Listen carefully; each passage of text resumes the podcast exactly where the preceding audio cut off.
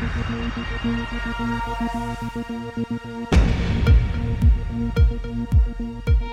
everybody, it's David Plouffe. Welcome to Campaign HQ. Well, we finally made it to September. Uh, we are less than nine weeks away from the presidential election, and people in states like North Carolina and others around the country will be voting in a matter of weeks.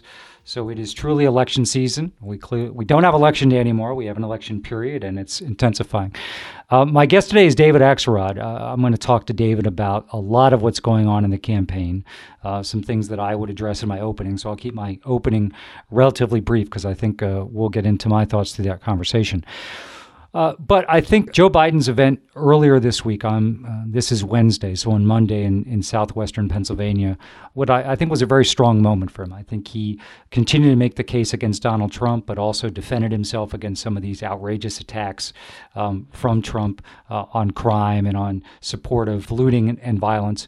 Um, I think just as importantly, his campaign announced today, they're going to be running a 60 second advertisement all around the country um, in battleground states. Presumably, there'll be digital uh, parts of that as well to just reinforce that message. And that's incredibly important to, to, remember. I think, particularly in today's social media environment, it's like a candidate gives a speech or does something, and we assume, oh, great, they did that. Let's move on to the next thing. But most people you care about wouldn't have seen that. And so you really have to be patient and take time. If you've got something you want target voters to hear or to understand, you've got to spend a lot of time and money to reach them. So I think that was really important. Trump, I think, uh, you know, has had a terrible few days. Um, that's going to seem like a partisan comment, but I thought his, uh, which should be the easiest thing of all time, like literally rolling out of bed, his interview with Laura Ingraham was a disaster on on many levels. I think again raised questions about his fitness for office. He's increasingly embracing the QAnon view of the world, which you know has its growing support, which I think is a problem for our democracy, but it's still a distinct minority.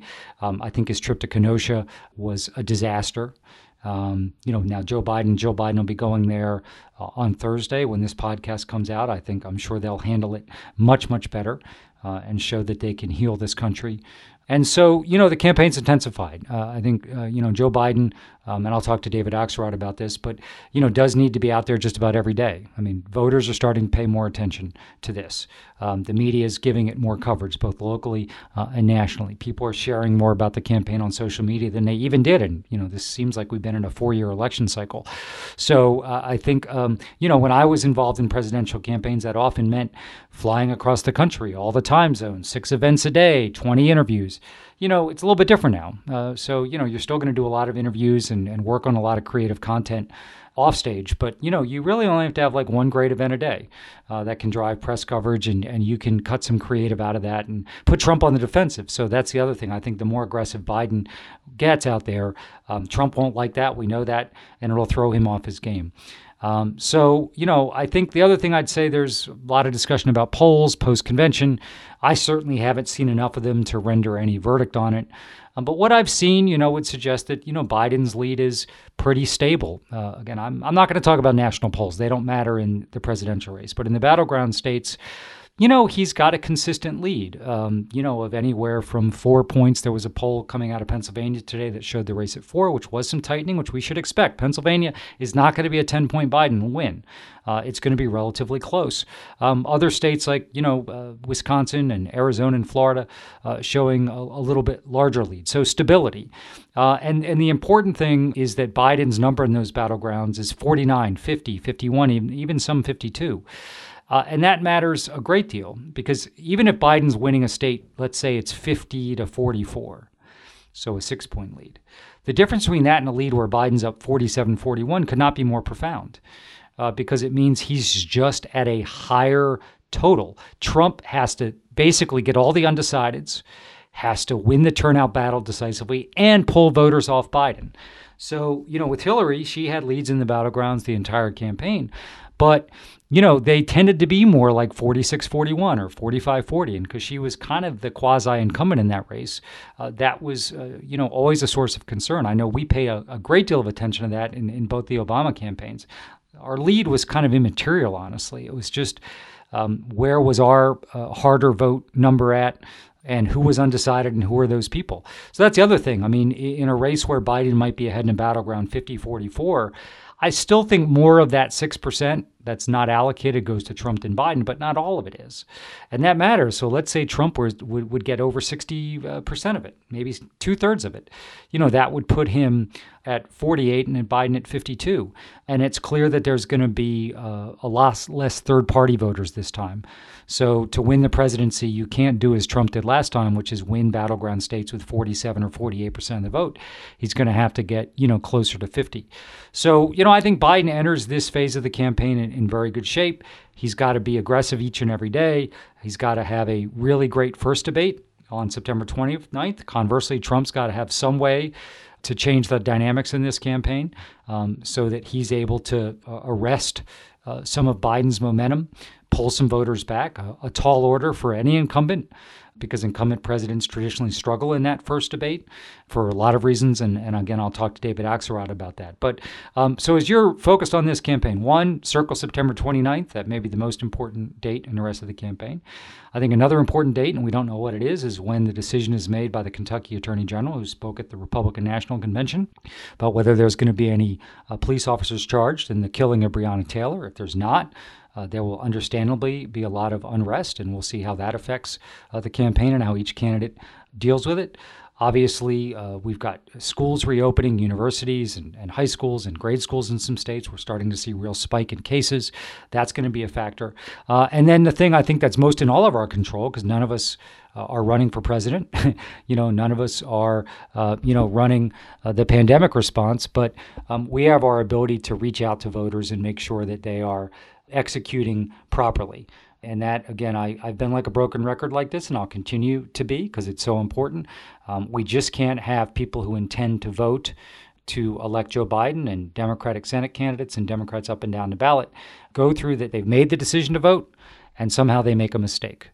Mostly that will be because they make a mistake in filling out their absentee ballot, uh, but they could also get uh, wrong the early vote time and they show up and it's closed and they don't have time to go back, or you know they don't properly account for lines on election day. And as infuriating as that's going to be, we need to condition people that that could be the case, and they need to be prepared. Of course, the way to avoid that is vote by mail and vote early and accurately, or vote early in person. But some people are going to vote on election day, of course, and we want to make sure that uh, they stay in line if they show up. So, you know, I think we we enter this with a, a race that's been remarkably stable. And so, one question will be uh, Is there anything that changes that dynamic? And there are some things that can do that, and we'll talk about that on today's episode. Uh, but if the race remains stable, really the only thing that could affect the outcome is one side having a lot more of their votes count compared to the other. And again, I think that's probably the thing that's in most of, of our control. Uh, the average citizen uh, is to make sure our vote and those of people we have influence on um, counts. So I'm excited to talk to David Axelrod today. Uh, David really no, needs no introduction. Uh, he's now a commentator uh, on CNN. I'm sure all of you see him uh, with great frequency. He's running the Institute of Politics at the University of Chicago. Uh, he was my business partner uh, for a long time in, in, politics, but a close friend of mine. Uh, and, and obviously, he and I spent a lot of time in the bunker together on Barack Obama's U.S. Senate campaign way back in 03 and 04, and then his two presidential election campaigns. So I don't think there's anybody more astute in America today about messaging, about dynamics with voters, someone who's, who's really smart uh, about debates both in terms of how to prepare for them and strategically what you're trying to get out of them, what your opponent's trying to do. And of course, David also with uh, Mike Murphy hosts the great podcast Hacks on Tap. Uh, folks like Robert Gibbs and, and John Heilemann appear on that regularly. I've been on a couple times, and, and there's no two smarter people about politics. They're also just a lot of fun and have a great sense of humor. So I always enjoy listening to Hacks on Tap. So I think this will be a great conversation with David Axelrod. David Axelrod, I hesitated having you on the program again just because the Cubs and White Sox are both in first place, and I'm not sure I could take your gloating. I know, man. It's I, my wife told me this morning you were in such a better mood since baseball and basketball came back. And I must say, last night I caught a bit of the Cubs, a bit of the White Sox, and the uh, the Denver Utah NBA game, and it does lift your spirits. It really does. Honestly, yeah. Um, you know, I was conflicted about it, but I'm glad it's back, and uh, I feel less. You know, colleges those kids aren't getting paid, right? Uh, but for the pros, particularly when they're doing these bubbles, I think the NBA's dealt with it really well. They have, they have, yeah. No, it's good. It's good. You know, sports. The world is so difficult right now, and there's so much tension and so much sadness, and uh, to be able to be passionate about something that ultimately means nothing uh, is really it's a release.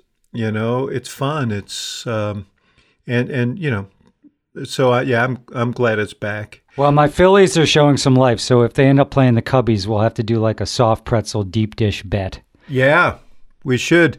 Yeah, my big fear, David, is that uh, we're going to have a Subway series in Chicago and nobody will be able to come. yeah, Like, well, that would be like a big. That would be like a perfect Chicago story. After all these years, a century, we've been waiting for this, and nobody can attend. But that would be a high class problem. the thing about the ratings would be like 80%. They'd be all Yeah, that's that. True. crazy. That's true. Yeah. All right, so let's move from baseball to another sport uh, this presidential campaign. Which does have more serious consequences. Yes. So I want to start, you know, 12 years ago, if, around this time, if I recall, early September, people remember that we won. We won by seven points nationally, 365 electoral votes. But this time, 12 years ago, if I remember, we were in the doghouse with everybody, right? Sarah Palin had been picked and the wheels Right. hadn't come off yet and polls were tightening and people were threatening. It just reminds that, you know, campaigns are not static. And I want to start with that. This has been a very stable general election. Yeah. uh, really since the spring. And so I guess my question for you is do you envision that stability continuing or do you think we're in for some surprises here in terms of some volatility with the electorate? And if so, where would that come from? Yeah, you know, I, I think that has been the the the uh, the interesting thing about this is that the structure of this race really hasn't changed much uh, in months and months and months. Uh, you know, Trump's approval rating has uh, has uh, moved only within a very small range uh, from the beginning of his administration. Uh, and it hasn't really changed now. You know, it's hovering around there in the 42 uh, percent range. Um, I I don't. I, I mean, there are certain sectors, right? I mean, obviously, you can see from the conventions, and particularly the Republican convention, that you know suburban voters are a big target uh, for Trump. Uh, and the other element of this is um, uh, who actually turns out, uh, because their theory, as you know, is that, and there's some some evidence to support this, that the biggest untapped source of votes in particularly these upper Midwestern states that were so pivotal to pivotal to him last time uh, are non-college whites, and that if he can get them off the bench and in the game, he can sort of change the the uh, the, the the architecture of the vote in those states. Um, but you know, I, I always expected to, this to tighten some because we're such a tribal, we're such a politically tribal country right now. I expected that you know some some laggard uh, Republicans would come come home to him. Some independent leading Republicans would come home to him. But I honestly, I don't know that this, you know, I don't think that, you know, you mentioned we won a landslide and it was seven points. Uh, I don't think that uh, Joe Biden's going to surpass that, or, you know, I think we're, we're we're trading within a band here. But I also I think I think the structure is pretty set, and unless Trump can change the nature of the electorate, a or b, voting is so screwed up uh, that that changes in some of these battleground states, and that concerns me. uh, You know, from a Biden perspective, that would concern me.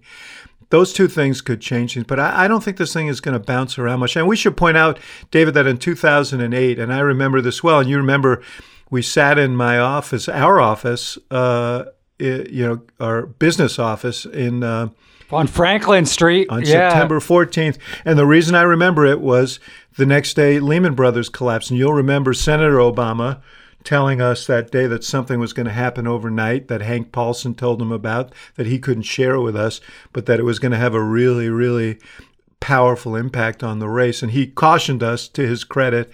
He said, you know, I don't want to I don't want to play around with this. I told Paulson we'd cooperate as much as we could.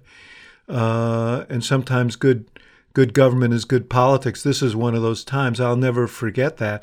But the race, we had left the art convention six points ahead, and the race had dwindled down to one or two after his convention and Palin. But, you know, there wasn't that much volatility to that race either. The American electorate is very uh, structured right now. Yeah. So there's not a lot of room for massive shifts. So let's talk a little bit of, uh, you know, you mentioned suburbs. What's interesting about this is Trump, I think, got the message that he's hemorrhaging support in the suburbs. Of course, his inelegant response is to simply say Biden will eliminate them, right? Yeah. Uh, well, and the other element by uh, by eliminating him, he means you will be you will have bands of marauding black people on your doorstep. Yes, that is. It, I mean, it it is not real subtle. It's very racial. Yeah, you, you left out MS13. Yeah. So uh, I want to. So the suburban. You mentioned non-college white suburban. Of course, um, there's people over 65 years old in both of those categories. And yes. one of the things I must admit, um, I knew Biden would have some strength there, but I'm surprised at how resilient and strong his numbers have been. I mean, he's winning voters over 65, and I yes. think very narrowly behind Trump with white voters over 65. We lost yes. him by 22 points or whatever in 08. So What's your uh, analysis there? I mean, do you think that stability can also, uh, and that's the you know the segment of the electorate where whether they're voting by mail or in person, there's less volatility on whether they're going to vote or not. Yeah, you know, uh, I do think COVID has had an impact there. First of all, Biden did well. If you look back at the primaries, this was always a source of strength to him. Right. He always did very, very well among voters over 65. I mean, part of it is that he's older himself part of it is, you know, culturally, I mean, this is Trump's big problem. Biden is culturally uh, inconvenient. You know, he's an older, white, working class, Catholic guy from the industrial heartland, from a working class background. And it's very hard to caricature him in ways that Trump would like to caricature the Democratic nominee. I think he's also a reassuring figure to older voters, uh, and so that that is there. That that was there before COVID, but you know Trump's casual approach to the to the pandemic, and his his seeming suggestion that. Uh, I mean, his inference that, well, young people are going to be fine in this. And the flip side of it is, well, what about all the people who aren't young, who aren't fine in it? And I just think his, the chaos surrounding him, and his handling of this virus uh, is uh, is is a disincentive to people who are the primary who are at primary risk from the virus. And uh, so, you know, just generally, David, before all of this, I think people were willing. There were a lot of people were willing to say, you know, Trump's kind of an asshole. He's a jerk. I don't like him. I don't like the way he behaves. I don't want my kids to be like that. I don't like the Twitter stuff. But things are pretty good economy is good. You know, yeah, he's kicking a few people in the ass who deserve it. Uh, and so, you know, I'll put up with that. Now, the cost of his personality, the cost of his idiosyncrasies is becoming very clear to people. And that's what a crisis will do. And now we have overlapping crises. I think these older people sense that. Uh, and I think Biden has done a very good job of offering reassurance uh, in the language that he uses and his response on Monday, uh, you know, to the to the uh, to the Trump uh, violence uh, scaremongering uh, was I thought very very good. And if you you know, I think to particularly an older voter when Biden says, "Look at me." Do I look like a radical left guy who wants to coddle mobs. Right. Well, you know, I thought that was very effective. And I'm sure you saw today they're turning that into a television spot, uh, a place where you can yes. still reach older voters, and they're running it all yes. over uh, the country. Well, this is ne- totally necessary because, as you know, one hit uh, can be like a tree falling in the woods. It could be a big. That was a big tree, and you know more people probably heard it than than than than normal because it got a lot of coverage. But Trump is going to keep this drumbeat going, and you know I I'm I'm of the belief that you can turn it on him. Uh, in a big way, uh, you know, through jujitsu, take his negative energy and use it against him. And uh, as an example of why we just can't afford him.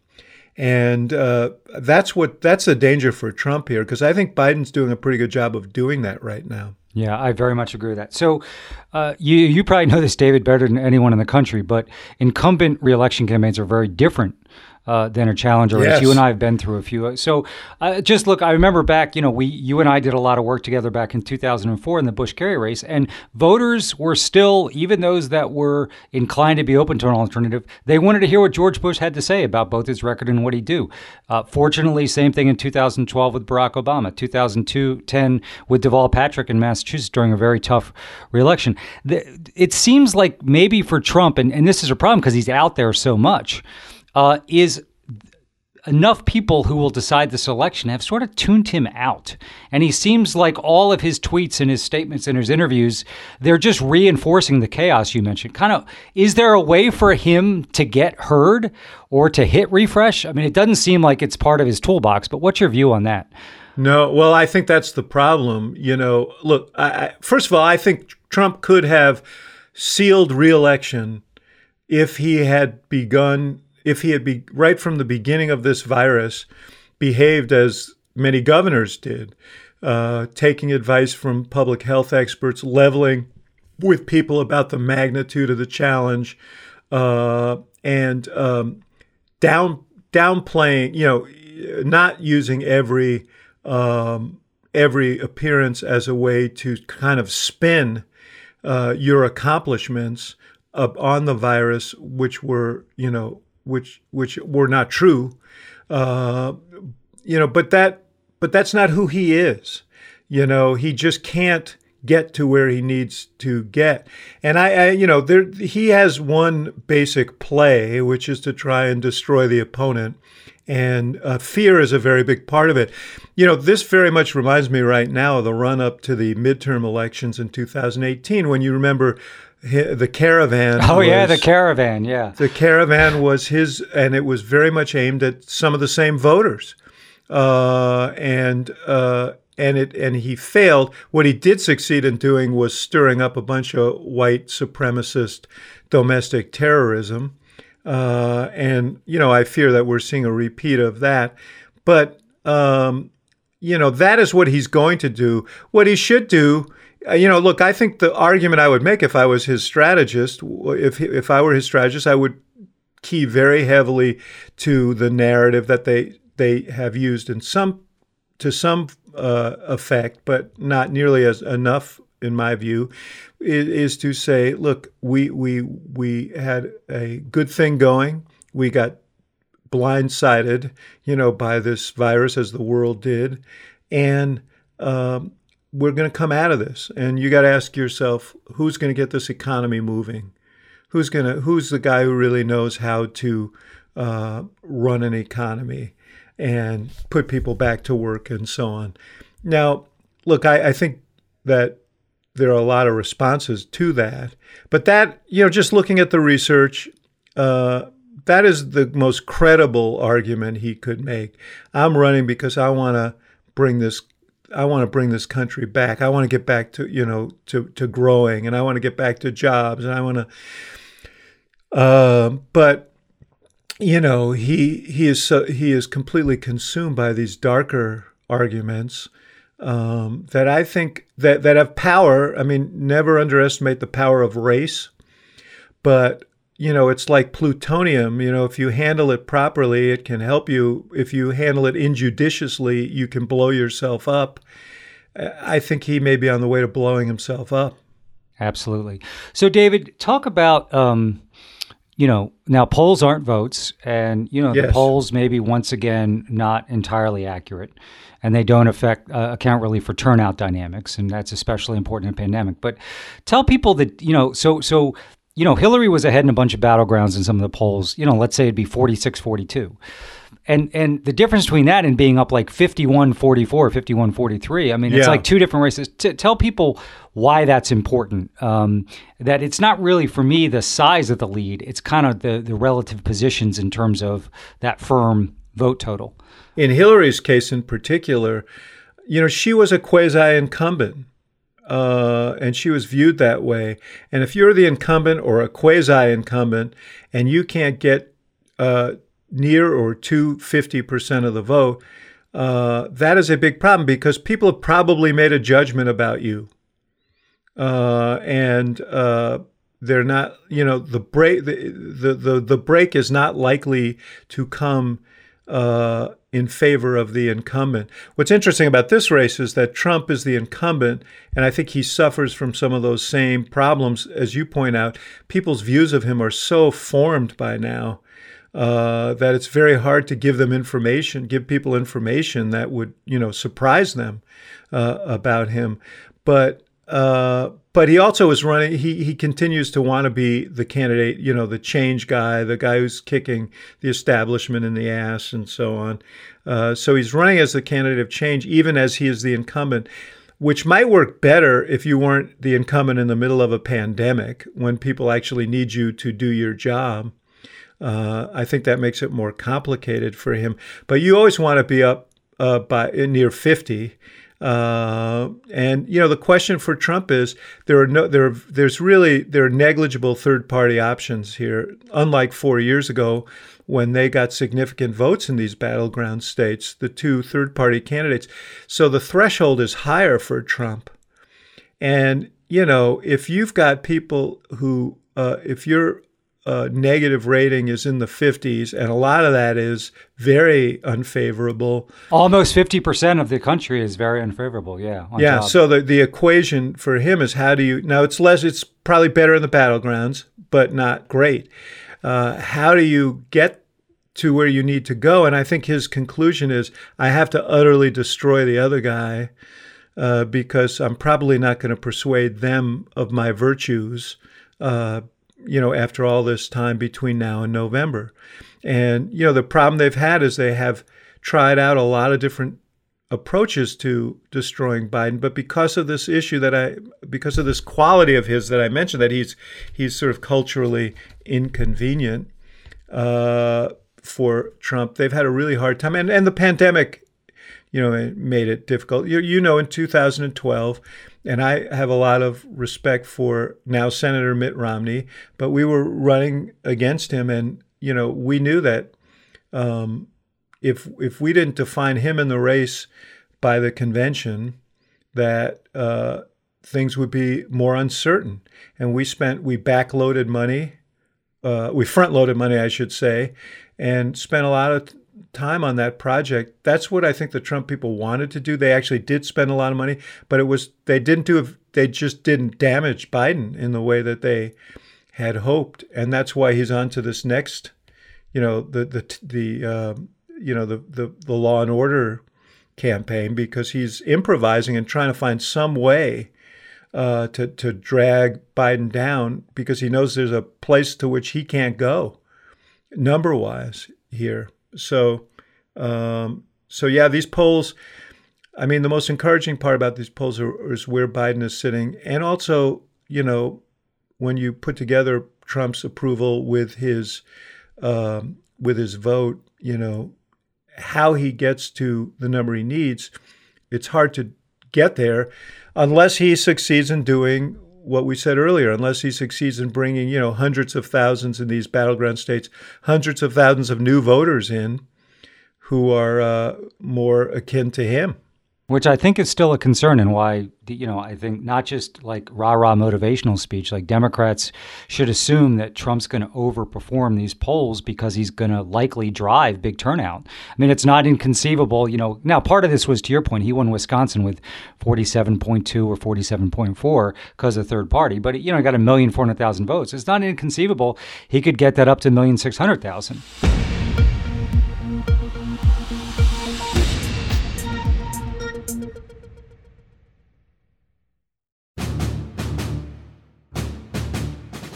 So, David, I want to spend some time on the debates, but let's just talk about the rhythm of the campaign now that we're uh, past the convention. So, Biden seems to be picking up the pace of his appearances. Uh, you, you mentioned his speech in Western Pennsylvania Monday. We're talking on, on Wednesday, uh, the second. He's giving a speech about schools and, and reopening. Uh, he's going to Kenosha with Jill Biden on Thursday. Um, that, you know, kind of what's your sense of the pace? Because I think Biden has benefited to some degree because, you know, Trump's, you know, manic energy and being everywhere, again, I think doesn't really help him. Um, and I think Biden comes across as the safe, competent choice. He had a good convention. But it seems like now you are going to have to be more out there uh, and in the rhythm of this thing. Now, when you and I went through this, you're doing you know three time zones and six stops a day, so it, it's not that Yeah, type of thing. don't have to do that. But Yeah. it seems to me, what's your sense of the right rhythm here on the Biden side? Yeah, no, look, I, I think you're right. I, he he actually benefited from being uh, relatively uh, uh, cloistered during the last few months um, because he could pick his spots. But basically, he surrendered the spotlight to Trump, and people didn't like what they saw. And that was to his benefit. But at this point in the campaign, uh, where the coverage is so intense, people's interest is really beginning to focus, you need to be in the mix every day. And you need to be out there uh, creating, you know, creating uh, copy and creating an opportunity for coverage. Um, it doesn't have to be, it, you know, it, it, it can be one event. It doesn't have to be four or five or six. Um, you know, it can be very scaled down, and it has to be. But there is no, you know, this there you can't spend the next two months uh, operating from home as you did uh, the last many months, and it's clear they understand that. I think they're being careful uh, about him and about others, uh, as they should be, but they have to strike a balance between um, visible engagement and uh, and safety. And and and he proved on when on Monday with that speech, which I thought was really resonant. Really thought it was a, a, a great speech. That you know, one good event, and you're you're golden. Uh, so I expect we're going to see more of that. Right, one good event, and then obviously you have digital collateral and, and advertisements. that come out. Exactly. Uh, I'm curious. The other the other benefit I think of of intensifying this is uh, it will cause Trump to react. He can't help himself. I mean, Yeah. I, I'll be very interested to see what Trump does tomorrow uh, on Thursday when the Bidens are in Kenosha. So talk about that dynamic. I mean, he is. Uh, uh, a child in that regard. It's it's not easy or it's not hard to bait him, and it No. seems like that has Nor is it hard to seduce him. I mean, you can Right. be you, you can be a crazy white right wing Right. domestic terrorist, but if you say nice things about Donald Trump, he'll say nice things about you. yeah, you're exactly right. Yeah, so both sides are true. Uh, but yeah, he's you know he clearly takes the bait. Um, but you know, here's the thing that I think Biden did well on Monday, and I really believe this is the key to dealing with Trump. And we'll get into the debates. I think it, it may be the key in the debates as well. You know, you don't you don't really benefit from getting into a pissing match with Donald Trump because he always comes with a larger tank. You know, uh, but you you can and you do have to, but you do have to uh, contend with him. And the best way to do it, you know, there's this martial art, uh, jujitsu, uh, where that's basically that's based on the principle of using your opponent's negative, uh, using your opponent's energy against him. Uh, and that's what Tr- uh, Biden did Monday. He used Trump's negative energy against him, and basically said, "Is this what the country needs?" You know, uh, a a divisive, uh, craven, um, you know, president who is more interested in dividing for personal gain than uh, bringing us together and solving these problems. I think that uh, that what the more crazy Trump becomes, and you know, if last weekend's tweets were any uh, indication, I think we're in for quite a tweet storm between now and November. And wh- however he behaves, you need to take those things and make them examples in your case for change. Uh, and Biden did that well Monday. I hope he continues uh, to do that. I hope he does it in the debates. I mean, the, the question ultimately people need to ask themselves is, um, uh, you know, we always ask the question, are you better off than you were four years ago? That is a, a tough question for Trump right now. But the tougher one is, can we really do this for four more years? Right. And that is a different question. It is a different Uh, question. It's related but different. Yeah. Well, it's hard for me to get the image of the big tank of urine out of my head. Let me. let, so let, let me on on the debate. So. Um, it's funny, you know, people have to understand. I mean, I found I found debate prep to be pretty miserable. I, I think you did. you know, it's hard. Yeah, uh, it's hard. Know, we, we yeah. got to bowl, go bowling at Camp David. That was a nice interlude. But other than that, it, that was fun. Yeah, we, we was won. fun. You know, five of the six, and it was brutal. So they're no fun to get ready for. But let's talk about that first debate, which it just seems, given the dynamics of this race, which is, I think, a lot of people who Trump needs have tuned him out. Can he uh, change that dynamic? Biden's got a lot of people who are heavily leaning in his direction, but not completely sold. Seems like, you know, there's a lot of important business in that first debate. I don't want to suggest that the other two don't matter, but this seems to be far and away. No, uh, but I uh, but I'm with you, man. I think if you were going to circle one date on the election calendar that may have the greatest impact on the election, it's September 29th. That first debate for uh, you know you mentioned we we won five of six. It's not an accident that the one we didn't win uh, was uh, the first debate in 2012. The history of presidents in first debates. You know, I had that thing circled. I think it was October 4th. I'm not sure, but I had it circled in red on my calendar for months before that debate because uh, because history is very clear. Presidents haven't debated for four years. They're not used to having someone, you know, six feet away who is in their grill and being treated as an equal. Uh, they tend to be very defensive about their records, and uh, it is it is you know we we we were aware of it, and we were trying to um, ensure that it didn't happen to us, and it happened to us. Now you know maybe Trump can defy all that, but uh, and then so there's that. The second the, the, the, the reason this is important, though, is one of the underpinnings of Trump's argument because he decided that he could not depict Joe Biden as a uh, radical left candidate. So he instead has depicted Biden as a, a addled tool of the radical left, a guy who doesn't have the mental acuity uh, to lead or or make decisions. So he'll default. He, you know, he'll weakly default to the left.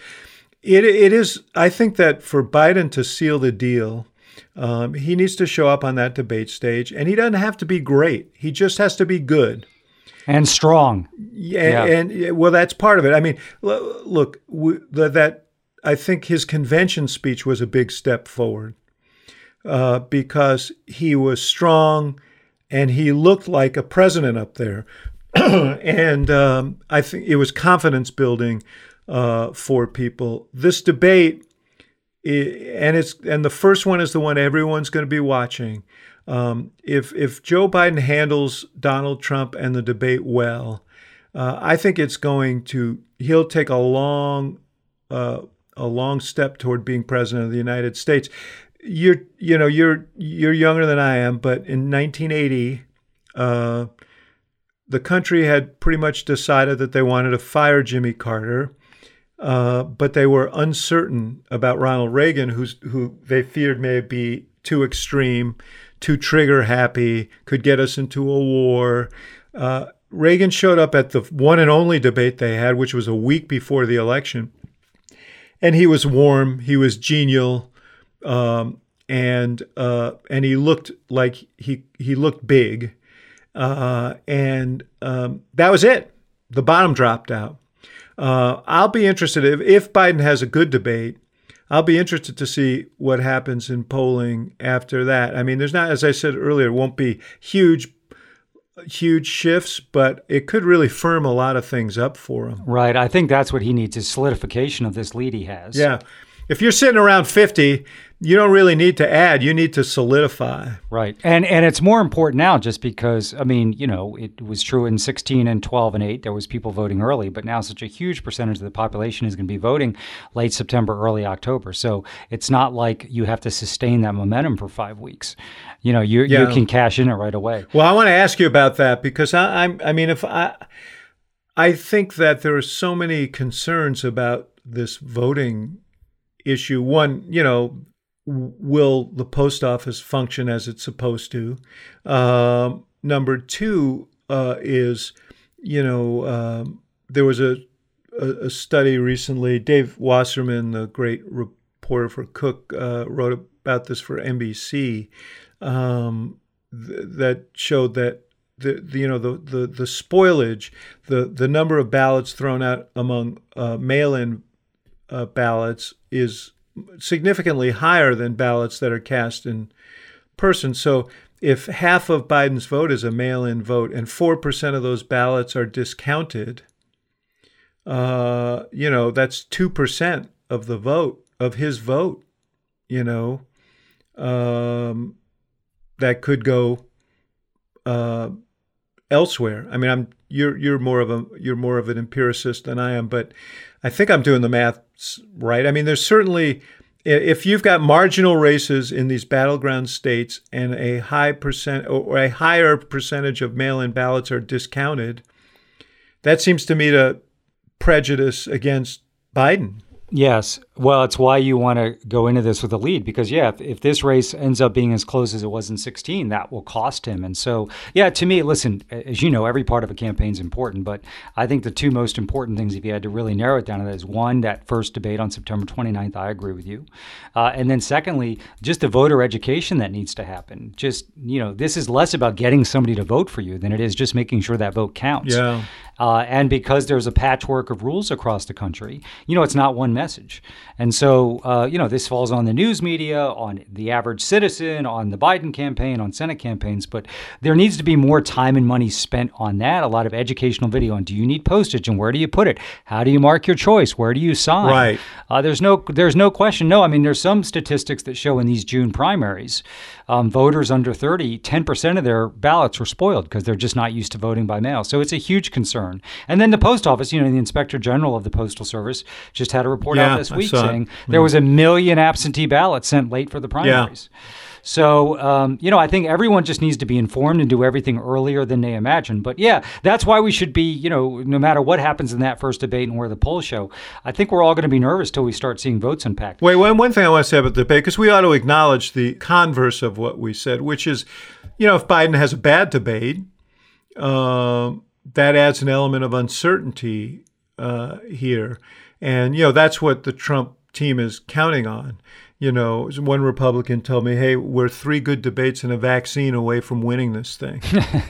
and there is some plausibility to uh, the idea that if, if Trump, if Trump, uh, you know, pushes Biden all over the field on September 29th and Biden doesn't, you know, I, I don't anticipate that. I really don't. But um, that is, that is, you ask, how does Trump recover? Uh, I imagine that is central to to his yeah. theory of how he recovers, which, by the way, puts a lot of pressure on him. Huge. Yeah. Well, let's talk about that. So I think if Biden has a, and I agree with you, he doesn't have to be great, but a very good debate on the 29th, I think a lot of the um, elements of this race uh, get more uh, firmly established. Uh, if he doesn't, if, if Trump has a you know very good debate performance on the 29th and, and Biden struggles, do you think that, I mean, for us in 12, as you remember, basically voters put us on probation. Uh, they were then interested in that second debate. Same thing with George W. Bush, where John Kerry had a very good first debate in 04. Uh, do you think that Biden would have an opportunity then, in since he's the challenger in, in debates two and three, to make up for a, a faulty debate one? You know, I think I think debate one is going to have um, have outsized importance. Um, my concern about that, it, as you know, uh, we had a bad debate in 2012, and as as cool and as uh, smart and commanding as Barack Obama was, there was a ton of pressure on him going into that second debate, and it wasn't like a smooth path to that debate. Oh God, yeah, we and, were. You know, there's a lot of anxiety. He was um, inconsistent in his performances, knowing that a lot was riding on that second debate. So, you know, the, the one of the challenges is if you perform poorly in the first debate, how does that work on you psychologically? And um, it's harder to come back if, you know, then all the pressure is on you. Uh, and so, you know, you, you don't want to be you don't want to be in that uh, position. Reagan in 2000 in in in, two, in 1984, by the way, had a poor first debate, in keeping with the, the thing I said earlier. Um, and it started people talking about whether the old man had lost it. Uh, and he came back in the second debate And you'll remember because it's one of the most famous debate lines in politics. Uh, they asked about should age be an issue, and Reagan said, uh, I'm not going to take advantage of my opponent's relative youth and inexperience. And uh, and he, you know, he pulled it off really well. Uh, and Mondale said after he knew the race was over at that moment. Um, but you know, it's hard. Reagan was an actor, uh, and deli- you know was confident in delivering lines, and uh, you know so you know, for for the from Biden's standpoint, you don't want to be in the position where you have to try and salvage something in a second debate because you didn't do well in the first debate. And so much that you mentioned, you know, the reasons incumbents have challenges, uh, you know, they, they, want to defend their record. They haven't been challenged, at least in that regard, for a long time. Um, but also, it's, you know, I think no, whether it's Bush, Obama, even Reagan, who was a performer, you know, that's the last thing they wanted to do. I'll never forget, you know, we had a little ritual before presidential yeah. debates where you and I would, you know, do some fist bumps with Obama, a little locker room prep talk. Remember, his his parting words to us was kind of annoyed. Let's just get this over with. yeah, right. We went out so, into the hallway and said, "We're, we're doomed. We're doomed. Yeah, we're doomed." it was pretty. but the yeah. second debate, the second debate we went in and and he said to us, "I just want you guys to know we're going to have a good night." Yeah. And and he and he totally delivered. And yeah. uh, you know, but the psychology of those two locker rooms were completely uh, were completely different. So, uh, by the way, you know, Pelosi says, you know, who, who who I think is a uh, is is a genius uh, in in so many ways at politics. But she said publicly she didn't think that Biden should debate Trump. I honestly I honestly don't know how one would not debate Trump. I think he has to kind of I think Biden has to clear that hurdle. Now, the question for you, Plouffe, is if he does well in that first debate and Trump is outrageous, uh, do you go through with the other two debates? I think you have to. Mm-hmm. Trump may want to add others. I just think you do those two. I think. Well, that you're not going to do. But. Listen, I think it's hard to shortcut the system, cheat the calendar yeah. in the primaries, not run through the tape here. Especially because one of the real complaints about Trump is that he has absolutely no regard for rules, laws, laws, norms, and institutions. These presidential debates are an institution, and by participating in them, you're showing respect for the system. So, I mean, I agree with you. I think he has to run through all of these, uh, but um, but I, I just thought I'd raise them. There'll, I think there'll be a lot of pressure on him from Democrats to do exactly, uh, you know, as you suggest in that question. Yeah. But now, so one question on the locker room, because uh, I do think that is so important, just body language heading into these things. Like, I'm not sure where Trump will be, like, because he hasn't really taken the governing part of being president that seriously. Like, he may look forward to this. Uh, I, I, don't know. Like, do you have any assessment? It's hard to get into that addled brain of his, but you have any, like, is he going to be like a warrior who just can't wait to go after Joe Biden? I mean, what's your sense of that? You know, he's a showman, David. Mm-hmm. He, he, you know, he's a performer, and um, I think that he will go up and perform. The thing is, he will perform as he is accustomed to performing. You know, he's a he's a lounge act. Uh, you know, he's the Don Rickles of politics, and um, you know, he will go up there and he will, uh, you know, try and uh, demean and slash and um, and uh, and whether that plays well you know, here's the thing about preparing for debates. One of the reasons we did poorly in the first debate in 2012 is that we were preparing for one Mitt Romney and another Mitt Romney showed up. I think the Mitt Romney that showed up was the more authentic Mitt Romney, not the Mitt Romney who had been sort of trying to make himself acceptable to a, a Republican Party that had become more conservative than him. Uh, he turned up as the more moderate guy who had been the governor of Massachusetts. And um, it was a very pronounced shift in strategy.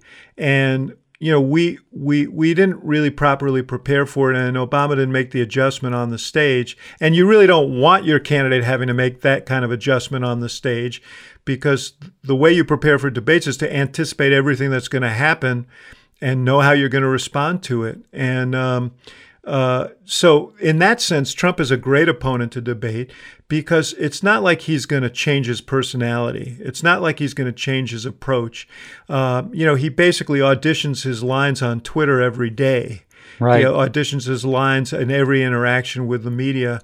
And, you know, it's not like he's got some surprise. Uh, you know, there may be some surprise within the range of what he does, but you know who Donald Trump is. You know what he's going to say. You know what his basic lines of attack are. You know what his uh, bullying kind of approach is. And so they have the advantage of being able to prepare for someone who is, they, they know who's going to show up. Right. And, you know, the question is whether, uh, you know, whether Biden internalizes all of that and knows how he's going to react to different kinds of provocations uh, and lines he's going to land. I'll tell you that line when he said, "Look at me, do I look like a, a radical left uh, you know, mob coddling guy?" That that was a really well delivered line. If he had delivered that on a debate stage, yeah, uh, that would have been one of the takeaways from the debate. Right. So he needs a few things like that. Exactly. Well, the other reason I think we uh, screwed up that first debate in 2012 was we're getting into a lot of self-flagellating. Well, here, no, but, but it's important. Was uh, you know I, I think right. I'm more than happy to do it. So Romney kind of showed up like you know Rocky, you know, uh, fighting southpaw when we were expecting uh, you know the other. Well, I guess Rocky right. was a southpaw, but he yeah, fought exactly. the other way. Right. So um, was if you recall, like you know, there, we were in a really good place in that race. It was post 47 percent comment by yeah, Romney. We were unduly and so high. yeah right and so remember we're like well listen um, we want to get our licks in but you know we really have to convince people um, what your second term agenda is you need to be likable Right. of course now of course obama wanted to defend the ipad and other things too much Yeah, exactly, but, yes. but i think the lesson there for biden is you know y- you can't leave anything on the floor like i don't think we told obama like if you don't say the 47% thing three times like don't even bother coming back No.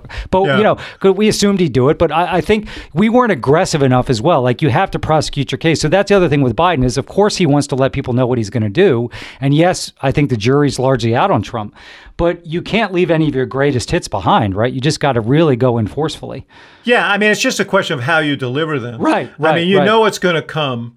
You can't ignore it.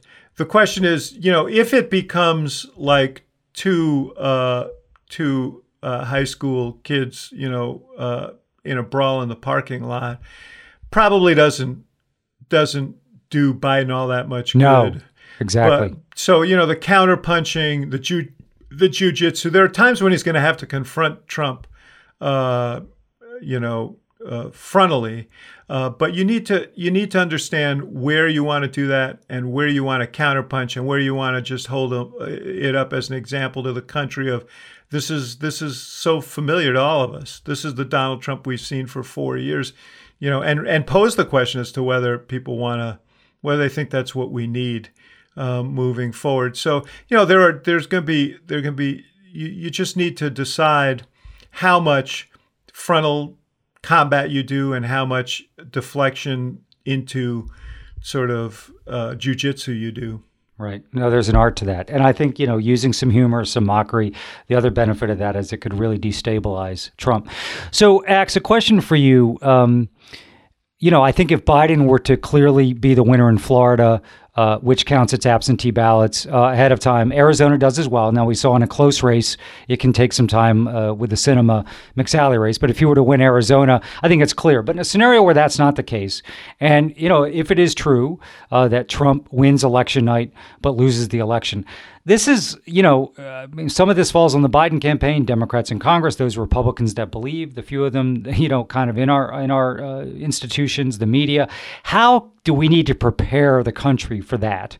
Now we know Trump's going to do what he's going to do, but it seems like that's not an implausible scenario. Now my answer would be just win uh, by enough, you know, in enough places that it's clear that night. But in a scenario where this thing does get tight and we don't know who wins for seven or ten days, and Trump has a lead that gets eroded, like.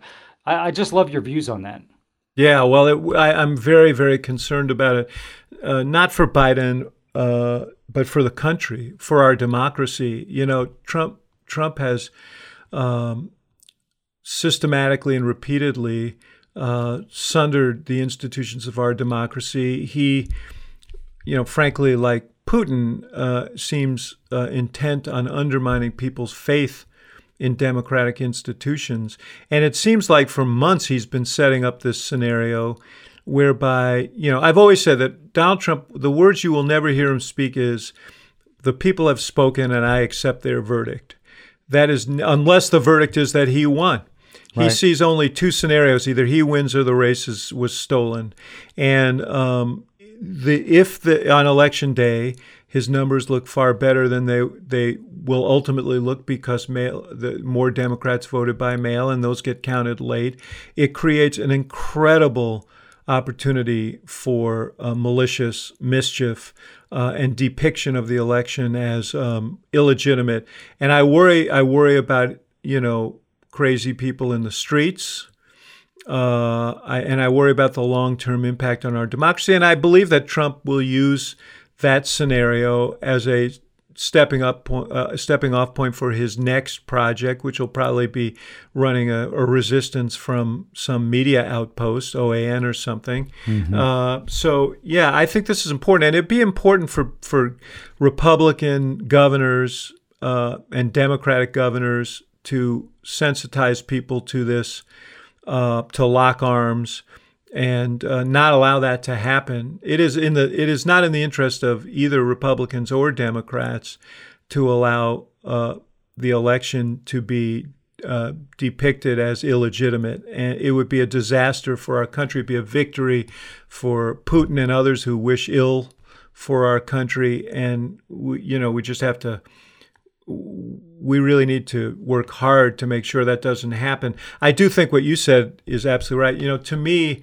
the best hope of avoiding that is a um, is an early verdict from Florida, uh, which has a history of dealing with uh, mail-in ballots. Um, they do they incorporate that in their count, uh, and you know you they could save the country a lot of grief by delivering a verdict you know, if, if Biden's going to win, uh, if it'd be really helpful for the country if Florida delivered a, a verdict in his favor early, because I think the in, if that happens, I think the assumption is going to be that this, you know, the election's going Biden's way. If it doesn't happen, the scenario we talked about is very much real. Well, and you know, people talk about 2000. Florida, of course, played the central role there, but you know, the truth is there was a lot of uh, you know mischief down in Florida, the Brooks Brothers lobbyists and whatnot. But you know, the principals generally said the right thing, and that won't be the case this time. I think this will be one of the true tests the country's gone through if we're in that scenario. Um, and and is your sense that in a scenario where we don't know who won that night, maybe Trump's ahead, Biden pulls ahead, do you think the institutions will stay intact. And the act, and if Biden wins the election, we don't have anything to worry about in terms of him getting sworn in as the 46th president. I don't think that we have to worry about him getting sworn in as the, as the 46th president. I think our institutions are strong enough to resist that. Um, I do worry about, you know, even after the 2000 election when uh, George W. Bush was deemed having been elected by 527 votes, I think it was, in uh, you know a margin of 527 in the state of Florida, and honestly, it was widely viewed as by a margin of five to four on the United States Supreme Court. Um, that that really dogged him going into mm-hmm. his presidency. He only yeah. recovered after 9/11, right. but it really hobbled his ability to govern. It it robbed him of a transition. I mean, that's another thing we're not talking about here will there will never have been a presidential transition like this one because you can expect zero yeah. zero cooperation. You know when we uh, became uh, when when barack obama took over george w. Bush could not have been more gracious to us in terms of you know like ed gillespie my counterpart invited me to the white house spent hours with me talking about his job how the white house works. All of our counterparts did that on um, uh, at the request of President Bush. President Bush hosted a luncheon for President Obama and all the former presidents. Uh, and, you know, the transition was smooth. And, and it wasn't because Bush loved the things we said during that campaign. We were pretty hard on him. Right. It was because he saw himself as a trustee of the democracy and he saw this as his responsibility. You know, you can be sure that Donald Trump. I think that you know they'll be uh, they'll be so consumed by shredding and burning and destroying of records, and um, you know I just don't think you're going to get a high level of cooperation in any in any way. And so this is going to hobble Biden. So you know Biden if he gets elected, he's going to come to office and we'll still be dealing with the virus in some form or fashion. We'll still be dealing with the economic overhang from the virus. We'll have, uh, you know, to rebuild alliances in the world and uh, strengthen those institutions that are important to our security in the world.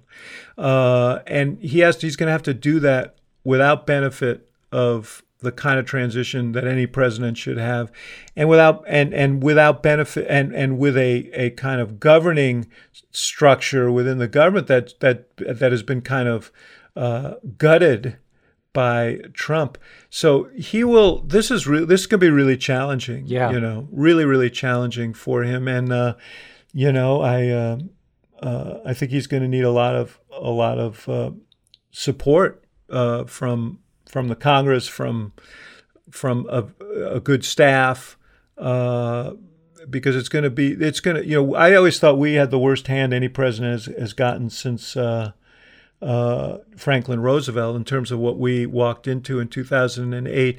If Biden gets elected this year, his situation will be yeah more more challenging than the one Barack Obama faced. Which I didn't think you know we'd say that in our lifetime, but it's no. true just no. eight years later. There's no question. And, and sadly, it isn't. It, it shouldn't have to be this way, but it is. Well, that's another thing Biden for the rest of this campaign and those debates, I think, can really continue to, to you know, just underline those stakes and his you know, he is uniquely prepared uh, and, and with a team built around him to overcome all those obstacles, right? So I think that's a really important point. Well, Axe, uh, as always, a pleasure to uh, to gab with you. Yeah, man. Let me just say to you, to all your listeners, that um, one of the great blessings of my life has been our partnership uh, in in business and in the campaign, in the business of campaigns, but uh, through the two Obama campaigns and the Obama years. You're the greatest campaign manager uh, of of your generation, and um, and uh, we all profited from it. And for me, our collaboration is uh, something that I really treasure. So, um, always, always great to sit down with you. Well, likewise, brother. You're the greatest strategist and, and a great friend. And uh, you know the truth. What I loved about you, Axe, is you know we we saw some hairy things, but uh, you know you brought a perspective and a gallows humor in addition to your sort of brilliance to it all, and that's important. Like you know, yeah. you, you want to be in the foxhole with somebody like that. Well, I, I, we, we, we had a lot of fun in that foxhole. There's no doubt about it. Yeah. And we also had the opportunity to work for, you know, the greatest talent of his generation. So that I always say people say, you know, people you get this. You ought to get in there and help. Um, and uh, you guys, you know, you guys know how to do it. And I said, you know what? When people hand you the keys to a Maserati, uh, you look awfully good driving it. Yeah. Uh, and uh, we were very, very lucky. Yeah, it was like being Ted Williams' hitting coach. Yeah, exactly, exactly. anyway, great to be with you, brother. All right, man. You too. Thanks. See you. Bye.